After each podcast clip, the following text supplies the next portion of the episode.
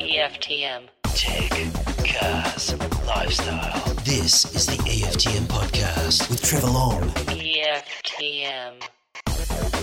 G'day, g'day. Great to have your company on the EFTM podcast. Thank you for downloading. Thank you for listening. If you're new to the show and you're new to the download, great to have your company.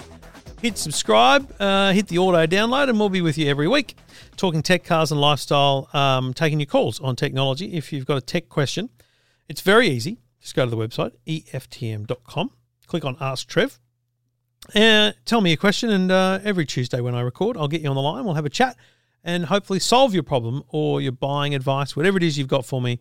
I'll try and help out. That's what I do. It's Talkback Radio in podcast form. Uh, simple as that. That's that's where I started it, and that's where I. This is how I continue it. So, always happy to uh, to help you with your questions, whatever they are. And we've got a few of those today, from uh, TVs to Foxtel, and a whole bunch more. Plus, today we'll talk energy, renewables, and electric vehicles with the Minister for Industry. I'm trying to remember off the top of my head, Industry, um, Energy, and things like that.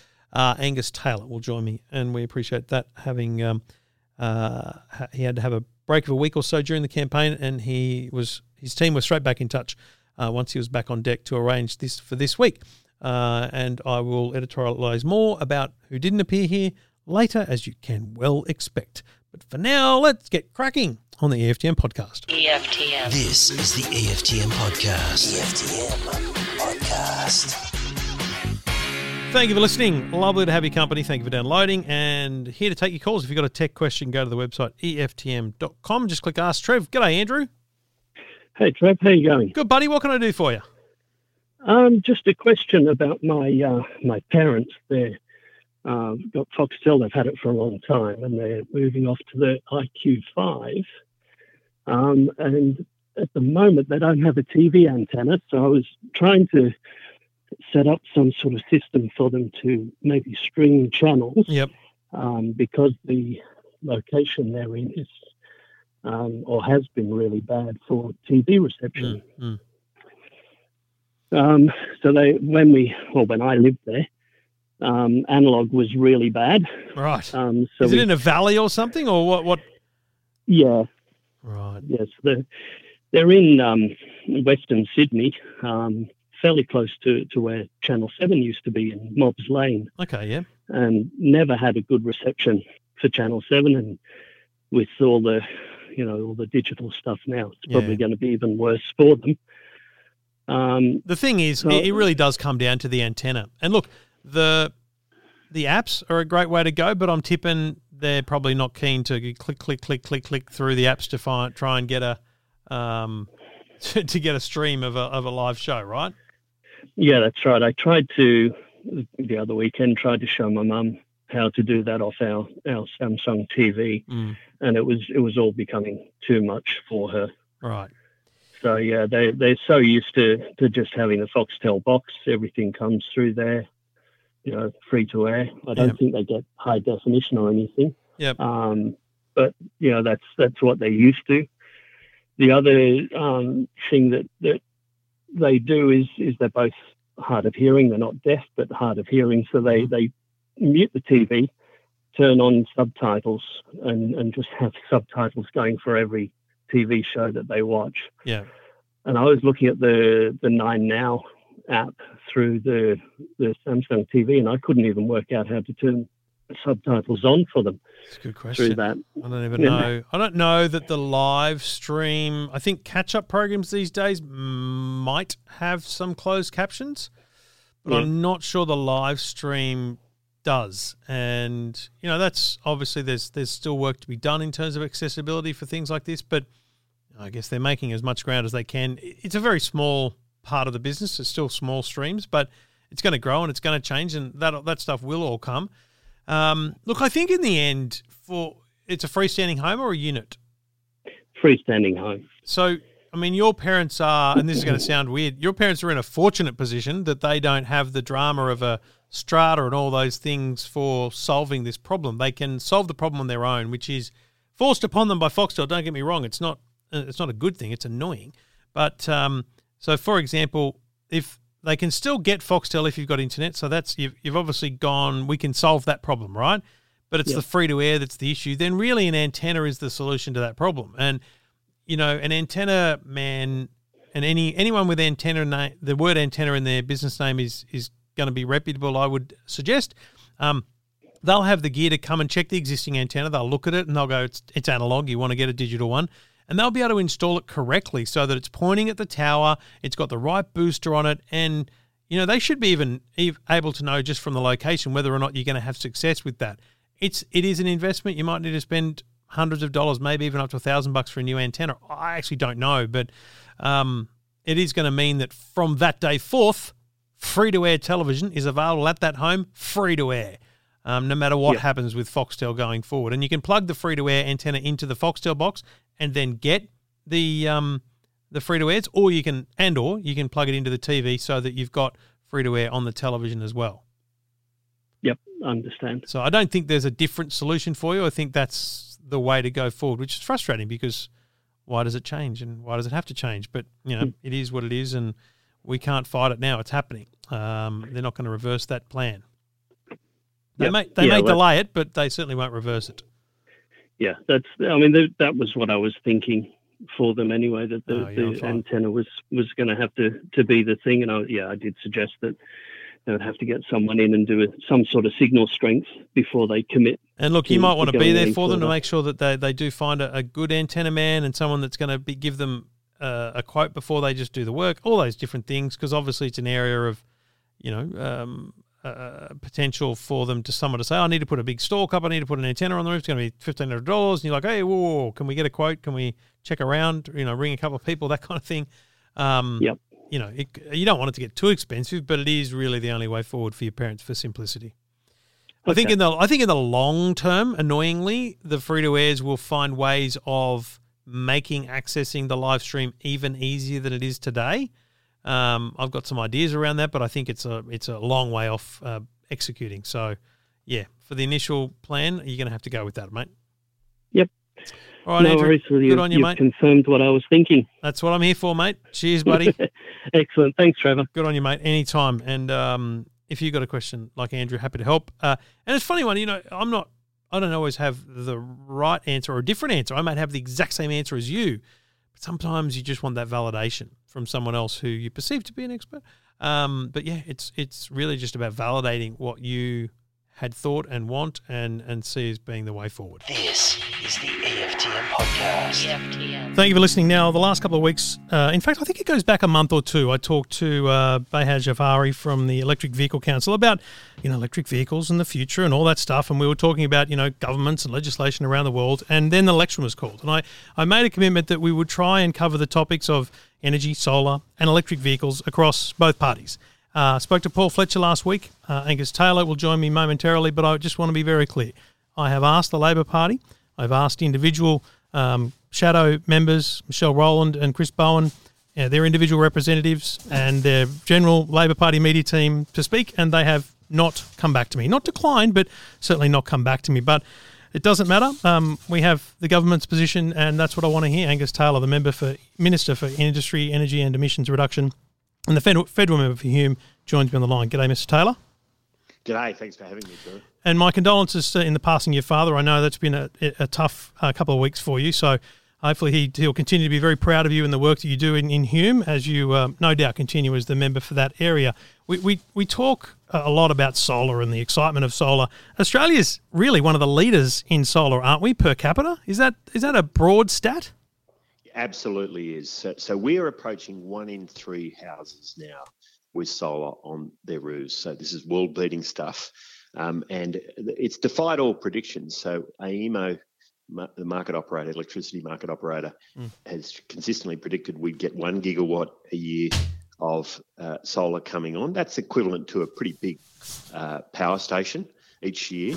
We've been getting three, three, which Wow. is a huge number. And of course, that uh, that's resulting in almost one in three houses now having solar on their roofs. Uh, much of that solar, of course, must uh, the technology in those solar panels w- has been developed in Australia over the Mm. years, and we're making a big push to increase that. What's really driven that is just the falling cost of solar. That, Right. thi- this is what drives clean energy. Because it's safe to say technologies. 10, 15 years ago, it was a you know $20,000 job to put it on your roof, and now it's a sub $10,000 job.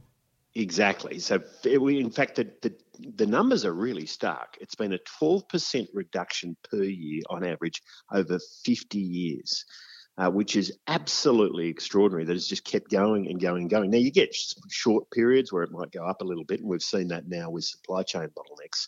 But over the long term, it's been that really consistent 4% reduction. And of course, that means we're heading towards very low cost for solar uh, over the next 10 years or so, which is fantastic for clean energy. It's a big challenge for keeping the grid stable.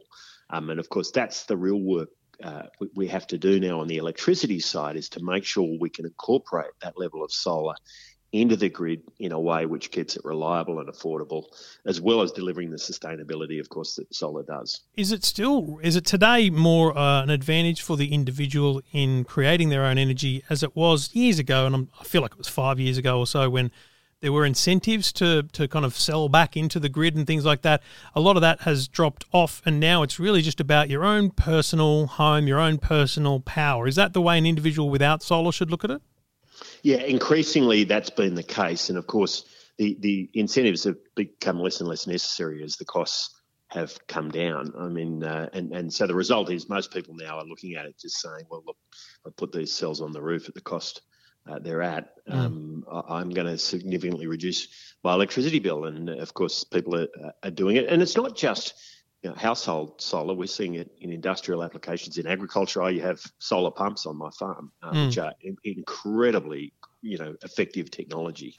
Um, they've replaced uh, other technologies, di- diesel and, and, and even the old Southern Cross windmills, um, which is a bit sad, I suppose, because they're, they're iconic. But look, it is just a technology that has has had very, very significant impacts. And this is why I believe so firmly it will be technology that drives uh, emissions down, uh, not just in Australia, but around the world. And Australia's role in this is important, not just in reducing our own emissions, but investing in these technologies, which we've been doing in a very significant way. If someone listening is, you know, very heavily into the, the world of, of renewable and certainly just generally seeing a, a greener environment, what's the plan to, I guess, bring more renewals, bring more green power in, into the Australian uh, grid, the, the entire Australian ecosystem? Well, you know, we're a, we're a Liberal national government, so we don't believe the answer to everything is government. So the plan is to work with Australians to do what they're already doing and they want to do. Um, you know, choice is a wonderful thing, and when the choice is shifting towards clean energy technologies, our job is to make sure we knock down the regulatory barriers Yep. that might get in the way, uh, make sure the overall system is working effectively, and let Australians make those choices. And you know, this is this is the power of clean energy technologies: is that consumers, w- when they come of age, and when maturity, and that's exactly what we're seeing with solar, Mm. people choose them, and the goal and job of government is to make sure those choices can be made. That there, there aren't barriers, and there. Look, the truth is there are still barriers we have to knock Mm. down in, in uh, getting more uh, solar into our grid, and, and we work we work on that every day. One of the things we hear a lot, um, especially the state level, in, where I am in New South Wales, uh, I know the the previous minister for the environment, now treasurer, talks a lot about the economy and how renewables can drive the economy and be part of the Australian economy. Things like hydrogen power and and renewables. How, how affect how actually does um, going green drive our economy? Like what industries are created from renewables in Australia? Well, let me put it this way: if you do it the wrong way, it, it'll it'll impact the economy negatively. It'll hurt the economy. You do it the right way, it'll help the economy. Right. And and this is this is incredibly important. Um, you know, don't assume every every clean energy techno- uh, uh, clean energy policy will always help the economy. Sometimes they will, sometimes they won't. Taxes never do help the economy. you tax things, you know, you slow the economy down. It is very simple. You're putting a cost in that otherwise wouldn't be there.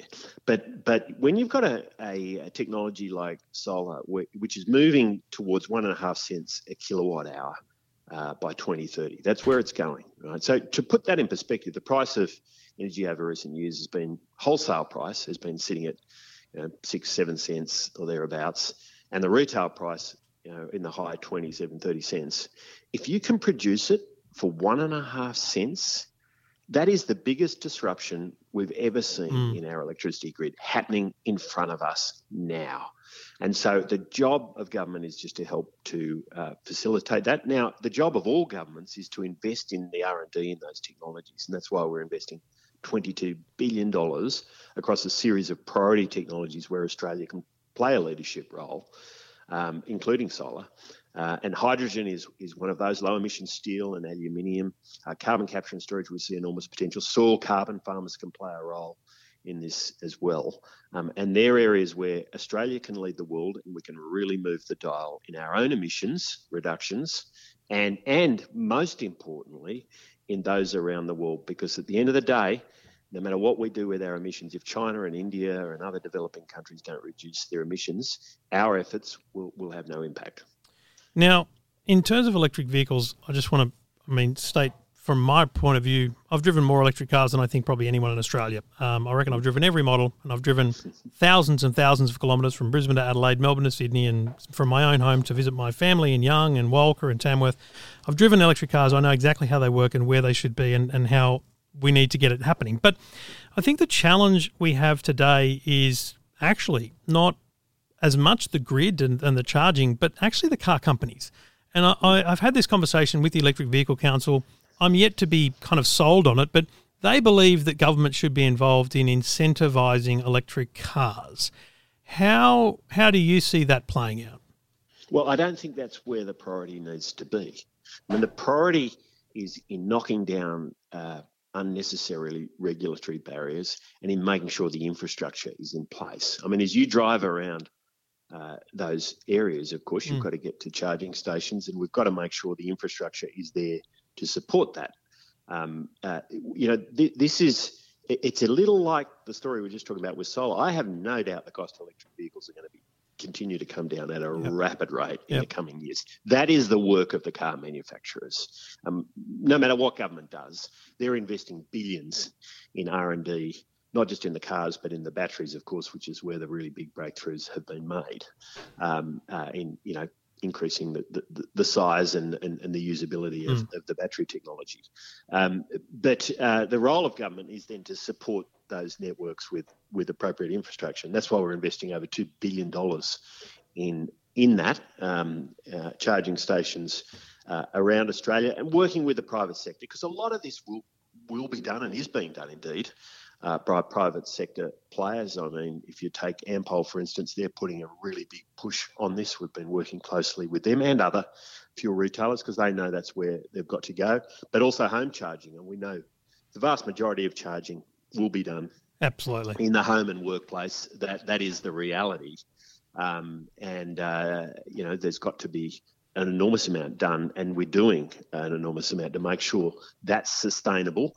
Um, you know, if you put three or four Teslas on a street in a wealthy suburb in Sydney or Melbourne right now, the risk is that you you blow the grid. Um, and so having smart charging in the home is something we're incenting now so that we don't have to invest as much in the electricity grid as we would otherwise have to to incorporate these vehicles into our electricity grid. And that's the work of government. That's really what will uh, make the difference. Um, whereas the direct subsidies on the vehicles, you know, that'll just end up as profits on the bottom line of the car companies, and and, and that that is not our focus. Our focus is on on getting the outcomes, uh, not bolstering the profits of car companies. The, the car companies argue that, or, or and the council, electric vehicle council, others argue that the government needs to set a a target for emissions, and that's why we're not a priority for car companies. We don't get the supply. Um, there's supply goes into countries where the car companies are under pressure from governments to have emissions at a lower point. If the government here set an emission standard that was far lower than it is today, it would drive car companies to bring more cars here and, you know, hopefully bring prices down and sell more cars. Why don't we have that? Well, they want subsidies. I mean, that's the reality. That's just an instrument to get to the subsidies. That's what they're really asking for.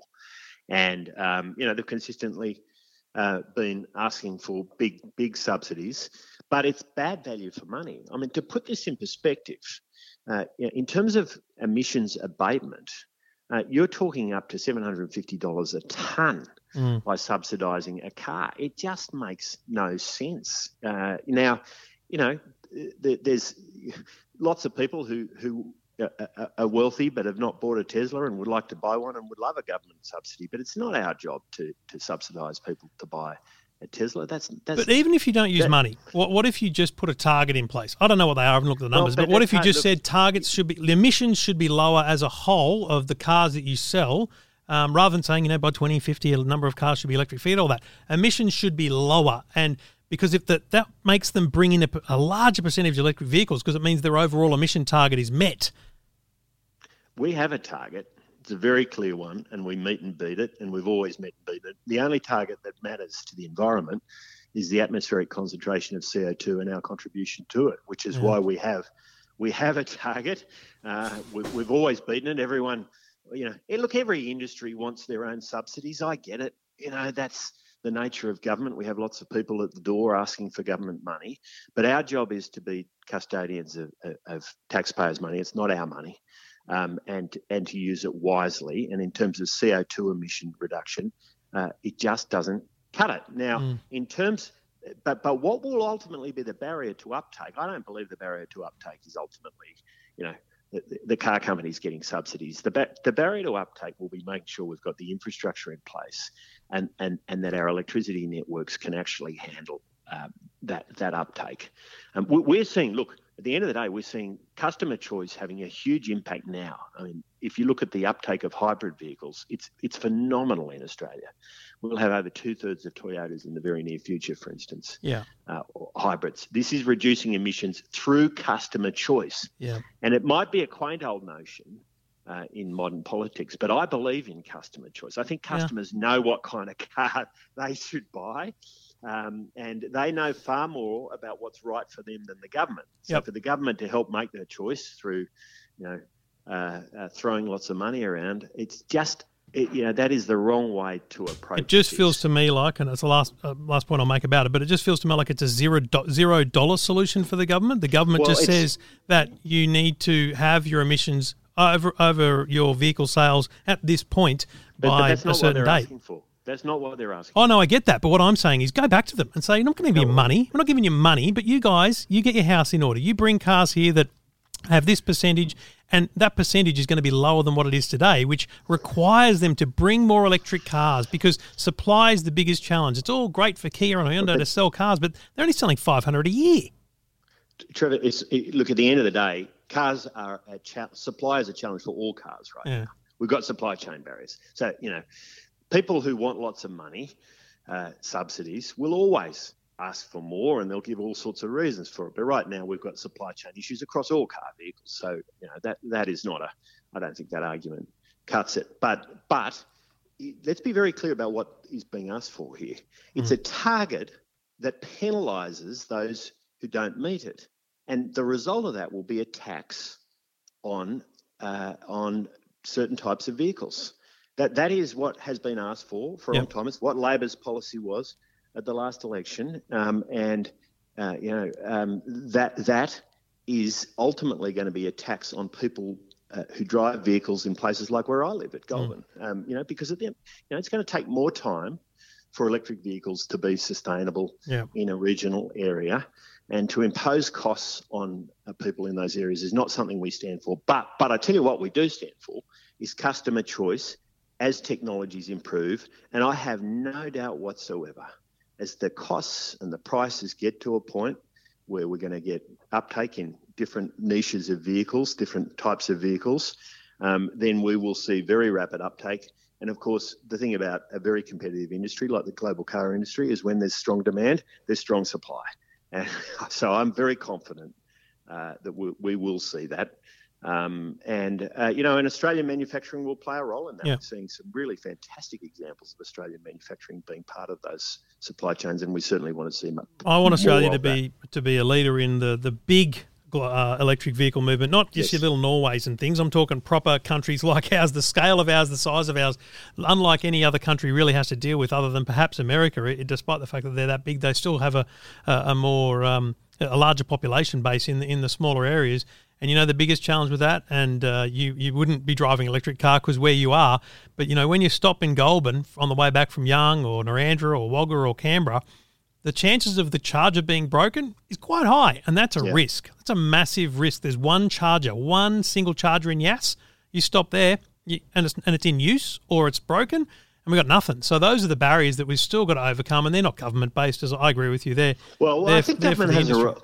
Look, I think government has a role in infrastructure. Um, you know, we always have had, and and we need to because infrastructure, you know, is of a different nature to buying Yeah. a car. It, it's it's local. It's often a monopoly piece of of infrastructure, and Mm. so we do have a role in that, and we are playing a role in that, and, and that's incredibly important. And your example there is a is a great one. It's one I know well.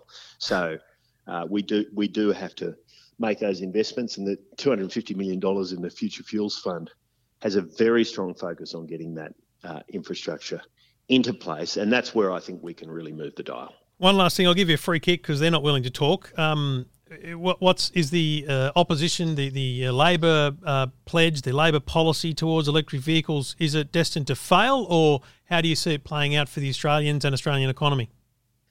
Well, it's a joke. So they're saying they're going to uh, take away uh, tariffs, but those tariffs are nearly all gone because we've got free trade agreements. Um, and uh, so that, that makes absolutely no sense whatsoever. Um, and at the end of the day, uh, you know, the natural instinct of the Labor Party has always been that government knows better than consumers. Uh, uh, we don't. We don't. We respect consumers. We see them as the ultimate uh, decision makers. They're the best regulators in any market, the consumer, and uh, we will respect consumer choice.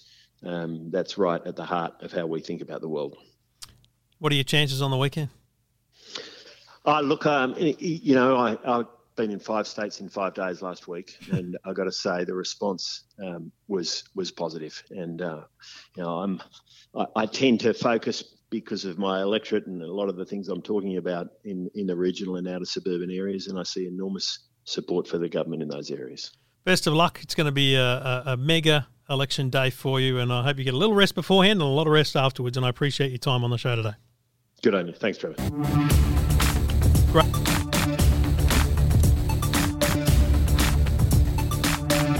Taking your calls. If you've got a tech question, go to the website EFTM.com. Just click on Ask Trev. Trevor Long taking your calls. G'day, Mark. G'day, Trevor. How are you? Good, buddy. What can I do for you?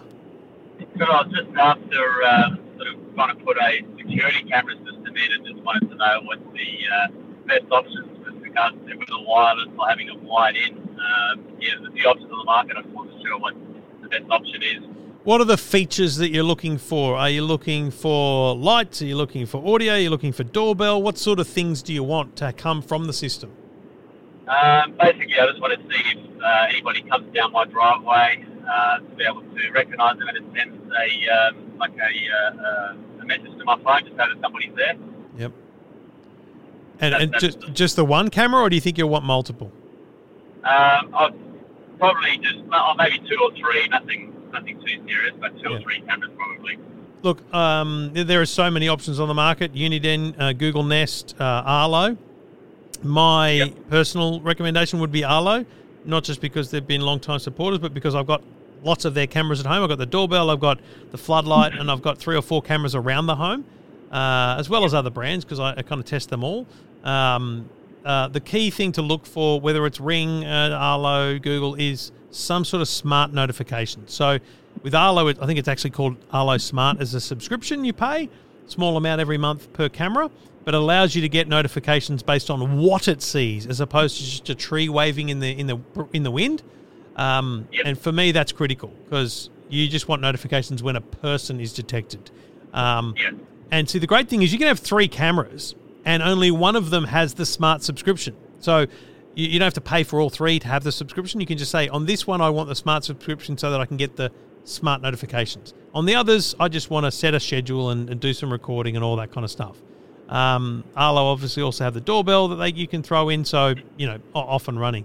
Um, if you go their kind of mainstream system, you're talking about eleven hundred dollars for a kind of three pack camera system um, that has a hub and has a base station. You can put a USB in there to record the video as well as recording to the cloud. You shouldn't spend more than maybe three hundred bucks on a doorbell. I don't think.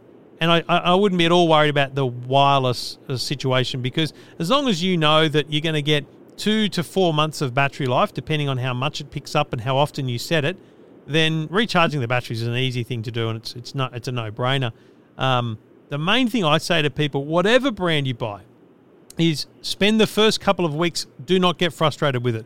You will get too many notifications.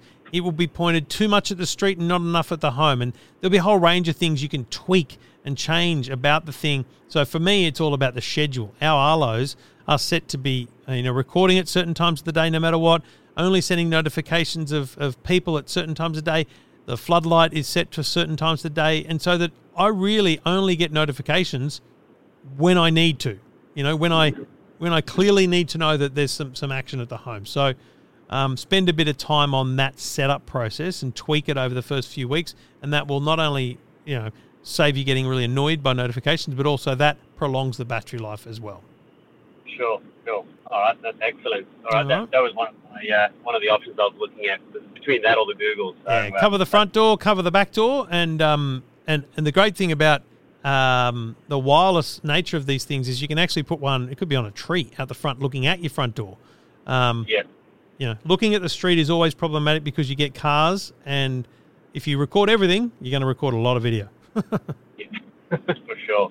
No, no, that, that, that's a good option. That's excellent. All Oh, right, champion. No worries. Good luck. Enjoy. Excellent.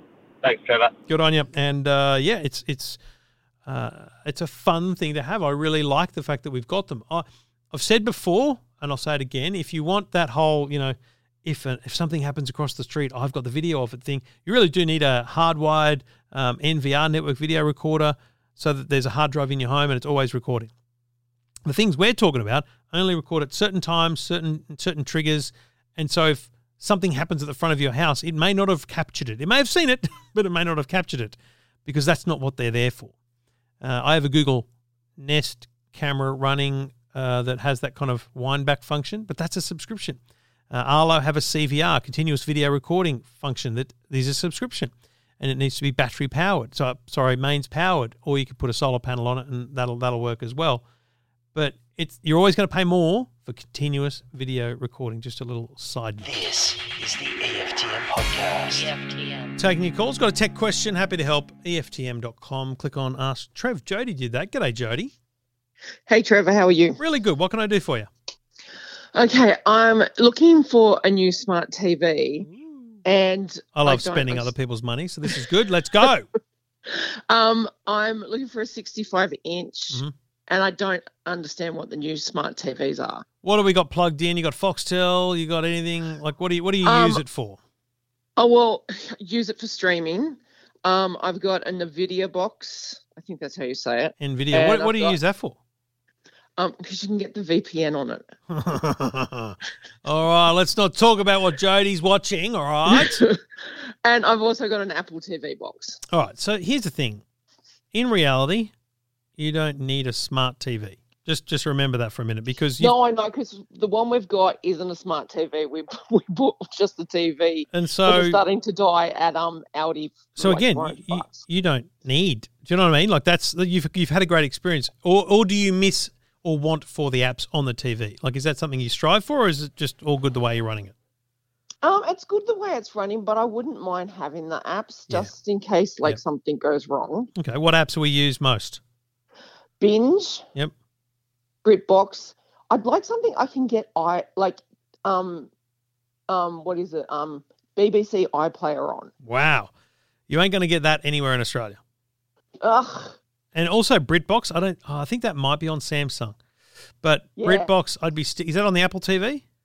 Yeah, and on the vi- the, the Yeah. Nvidia box as well. So the Apple TV is going to be the key to most of those style, those style services. Binge, Stan, Netflix, Amazon Prime, Disney Plus, the big global brands, they're the ones you'll get on on your smart TVs.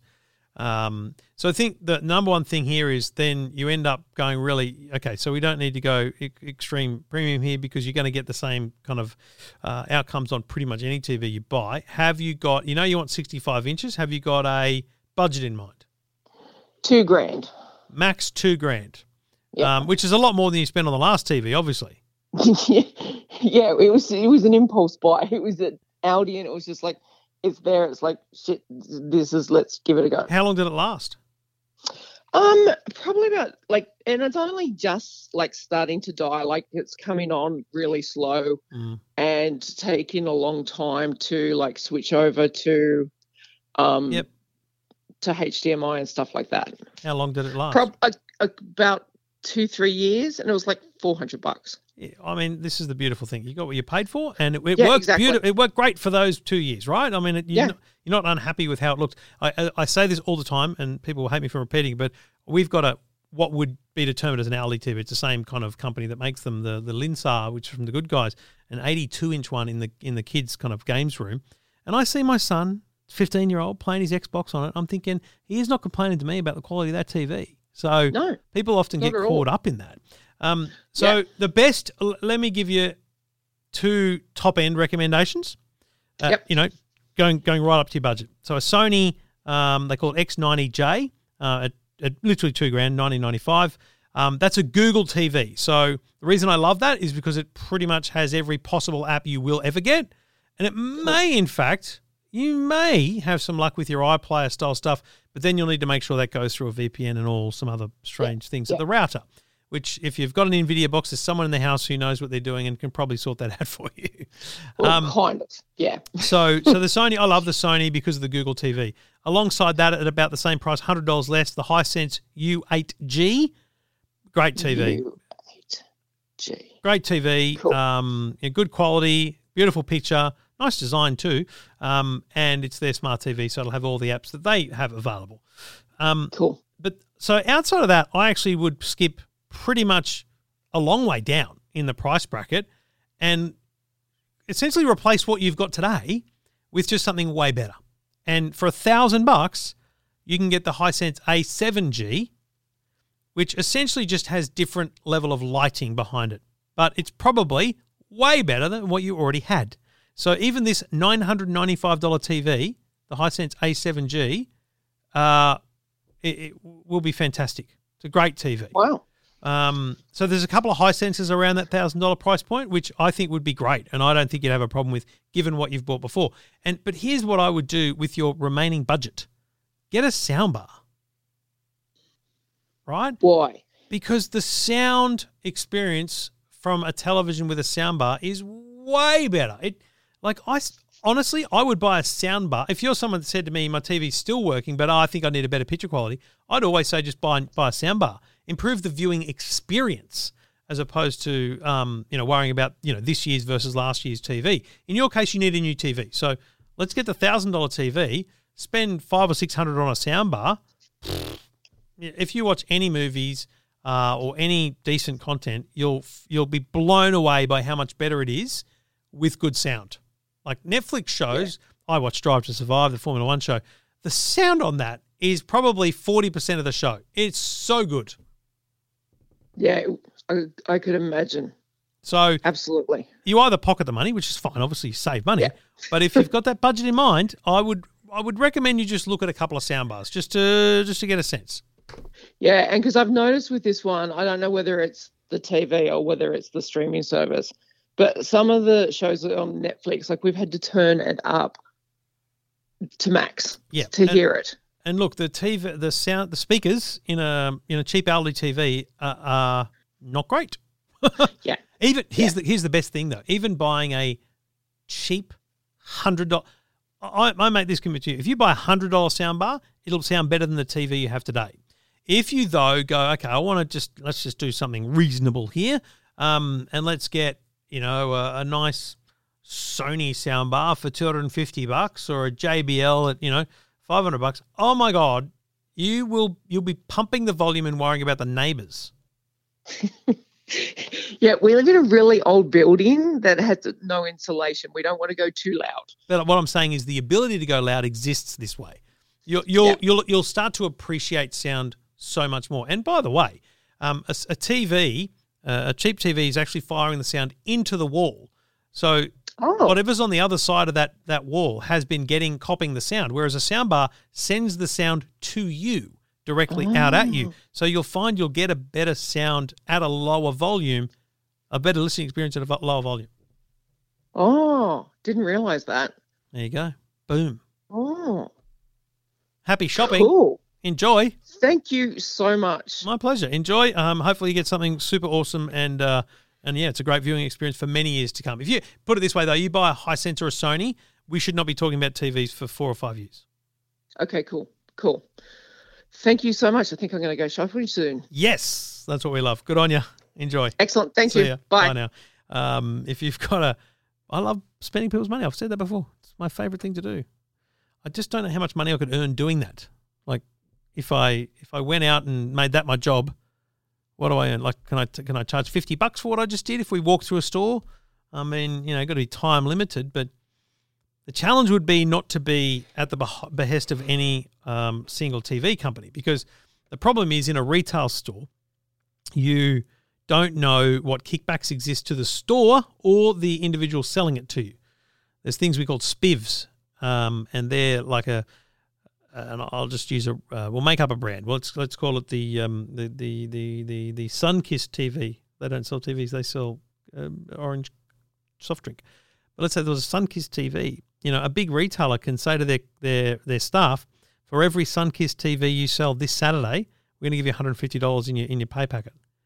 And the uh, Sunkist TVs gives the retailer like 200 and they clip 50 and they give the, the store member 150 and hey, hey presto, a whole bunch of extra TVs are sold that weekend. Now I have a I, I have a um, a great relationship with the people at Hisense, for example. They sponsor the movie podcast, but it's not why I recommend their TVs to people. I reckon I've recommended Sony TVs more than any other TV in the last year.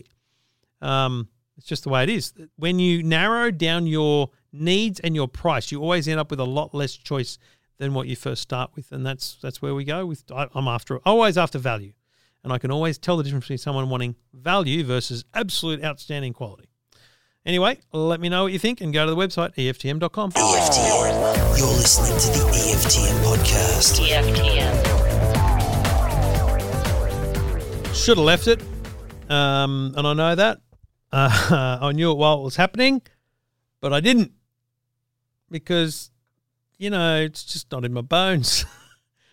I had a little bit of time on my hands yesterday, and uh, I posted a message on the on the interwebs on Elon Musk's favorite platform, just making the point. And I did. I specifically did this on Twitter for a reason because that is where m- more of my world is media and politics. So I posted on Twitter this week on the EFTM podcast. Angus Taylor MP, tick. Last week, Paul Fletcher MP, tick. Shadow Labor ministers, Chris Bowen, cross. Michelle Rowland, cross. I said all four were invited on the show back on April 28. That Labor didn't want to discuss their EV or renewable policy, policy says it all to me. Now, uh, the, ran, the regular people who follow me just were like, oh, that's terrible. Bad luck to them. Uh, and then a good friend, Dan Ilic, who is highly political and very left, um, left leaning, um, share, shared that. Uh, and that brought all of the lefties out to attack me. And I don't really give a rat's because it's what I do. Um, I attack back, uh, as you well know. Um, as oh, one of them was gold. Uh, I can't remember her name, but it was pure gold. She was just a solid lefty who played Wordle and nothing else on on Twitter, and so I may have went back about that. Anyway, my point here is um, there was one conversation I was having with a bloke about you know it shouldn't matter anyway. You should interrogate them and all that. And I, like I'm thinking you don't even you don't even know what this show is. You don't know who I am. I don't interrogate anyone. Um, I offered four people a platform to talk about their policies with a reasonably engaged audience on the topic. Uh, two of them didn't want that platform. Um, the funny thing is, I actually think probably the Labor Party has the best TV platform. Not that amazing, but still better.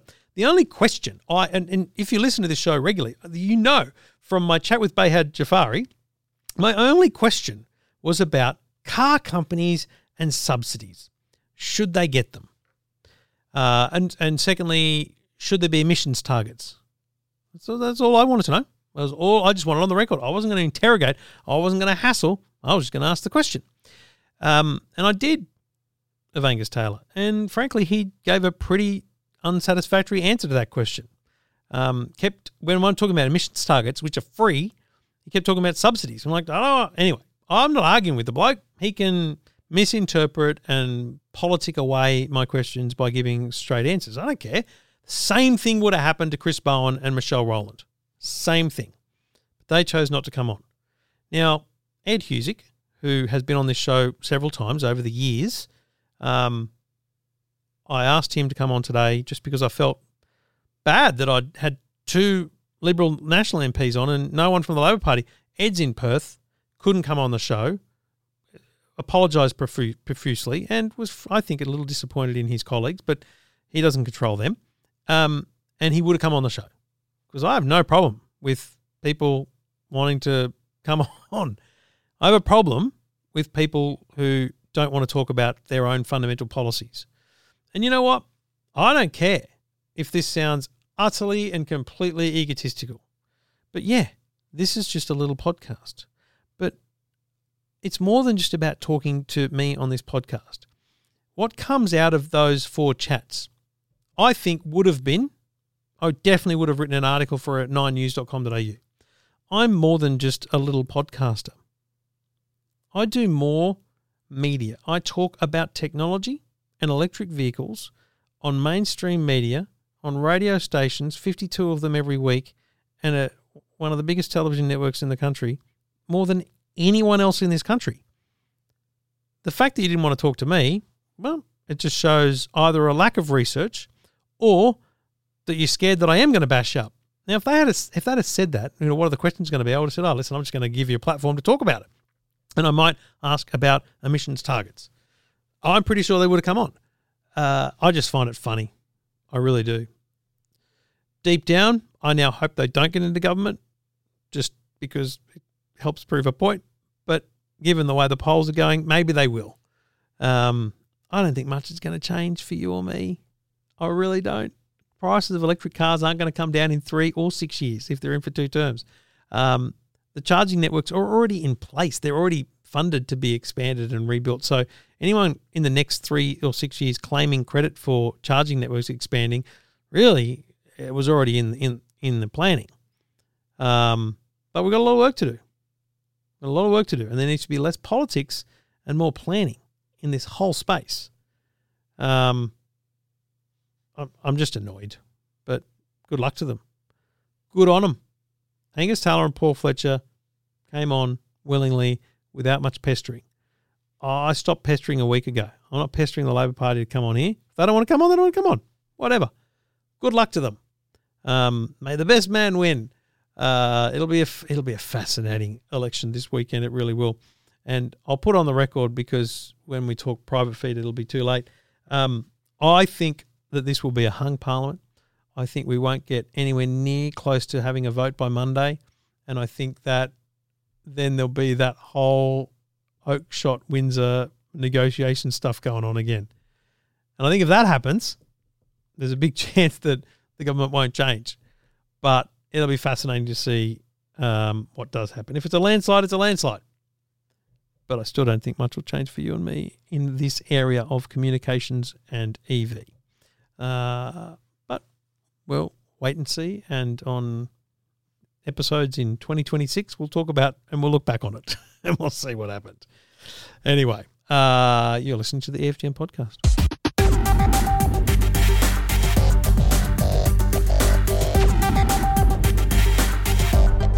Taking your calls, got a tech question. Lovely to help you out. Andy's on the phone. G'day, Andy. How are you, Trev? Really good, mate. What can I do for you? Well, we've got this t- new TV, Yeah. uh, OLED. Um, only when we're watching Formula One, it doesn't matter what what volume uh, we put it on. Mhm.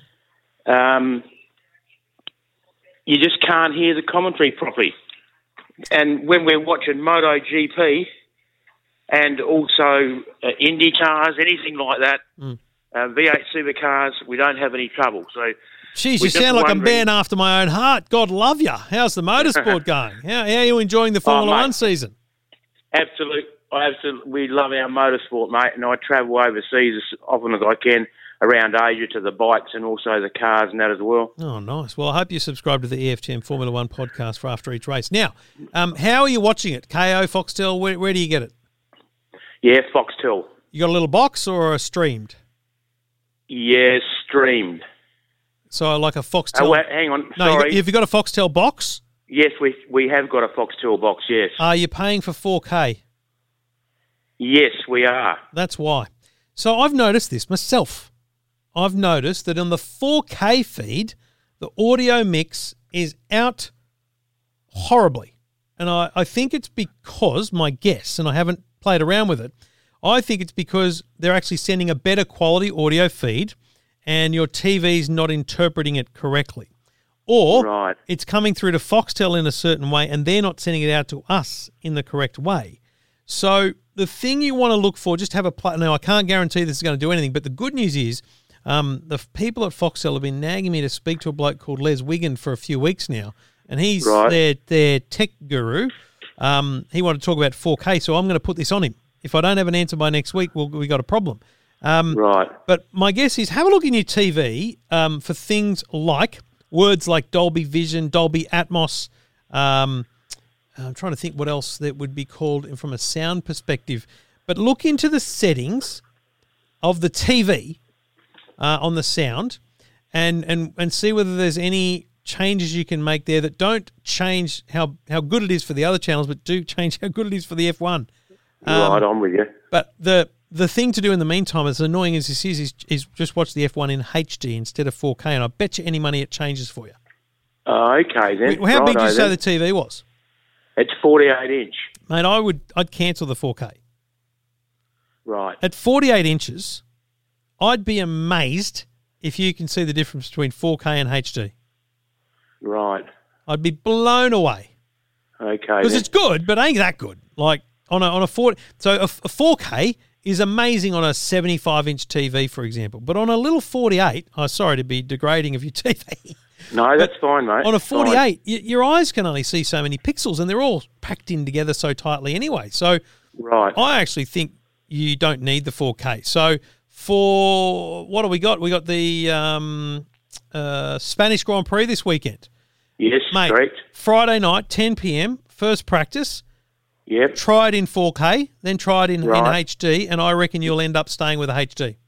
Okay then. And then I will try and find out uh, over the next course of the week uh, about why the audio issue exists because it's only the Formula One. The Rugby League Right, doesn't yeah. do it. Uh, the MotoGP, as you mentioned, doesn't do it. And obviously, you've got Stan now, do you? So you're watching the IndyCars and stuff? No, no, we haven't got Stan. No, we haven't. I just watch it when it's on, uh, just on Foxtel. Well, the IndyCars aren't on Foxtel anymore. you got to get yourself a Stan subscription, boss. What sort of TV Right. did you get? And is it an LG or a Samsung or something that's got the Stan app on it? Um, it's a um, oh, Samsung, I think. Right, yeah. Well, it's one of the big names, yeah? Yes, it is. Yes. Here's what I'm going to do. I am going to get a Stan subscription voucher for you. Right. It might be for two weeks, it might be for two months. I don't know. I'll find one. I'll get one. I'm going to send it to you because they, mate, Stan's got the Formula E. They've got the IndyCar. Um, they've got the World Rally Championship. They've got heaps of motorsport as well. In actual fact, Trevor, it was the Formula E we were watching. Well, I don't know where you were watching it because it ain't on Foxtel. Well, it, it mate, it's Who's it's we? on. It, it's on. Myself and my partner. Are they tech savvy? No, Well, it, it and, must. and and either am I so much. well, I want to get you on a Stan. It'll be awesome. Righto, then that sounds good to me. All right. Well, um, I'll get in touch with you on the email, and uh, you try the HD this weekend for the Foxtel. All right. Will, will do. Good on you, buddy. No, appreciate what you're doing, Trev. Thank my, you. My pleasure, mate. Anytime. And um, yeah, no, you're you're you're you're you're welcome, my friend. You're welcome. Um, the yeah, it's, it's funny. He hasn't even noticed. He's a Formula One nut. He's a motorsport nut. Hasn't even noticed that Foxtel has lost the IndyCar and the World Rally and stuff and the Formula E. So I wonder if it was like one of those Eurosport kind of highlight things he was seeing or something like that. Anyway, we'll uh, we'll see if we can help him out with a Stan subscription to check out the IndyCars. Scott McLaughlin's season over there in America.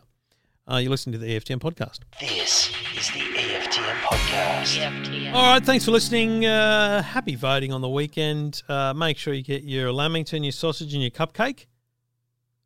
Isn't that what everyone else does on election day? And uh, vote early, vote often. And remember, it's legal to draw on the ballot. Just don't cover up any of the information. So as long as the scrut- the the scrutineers can can see clearly what your vote is with a one, two, three, four, five, six, etc. You can draw whatever you want. You can write EFTM rocks on the bottom. I don't know, whatever you like. Um, and yeah, there's those stickers on Instagram. There's cool stuff you can do on the on election day just to get in the vibe of it all. Um, I was going to say something else and I've already forgotten what it was. Anyway, back next week. Uh, lots to get through. Busy time. Uh, I think we're going to try and talk Foxtel next week about 4K. Uh, and whatever you want me to do, you just get in touch and let me know.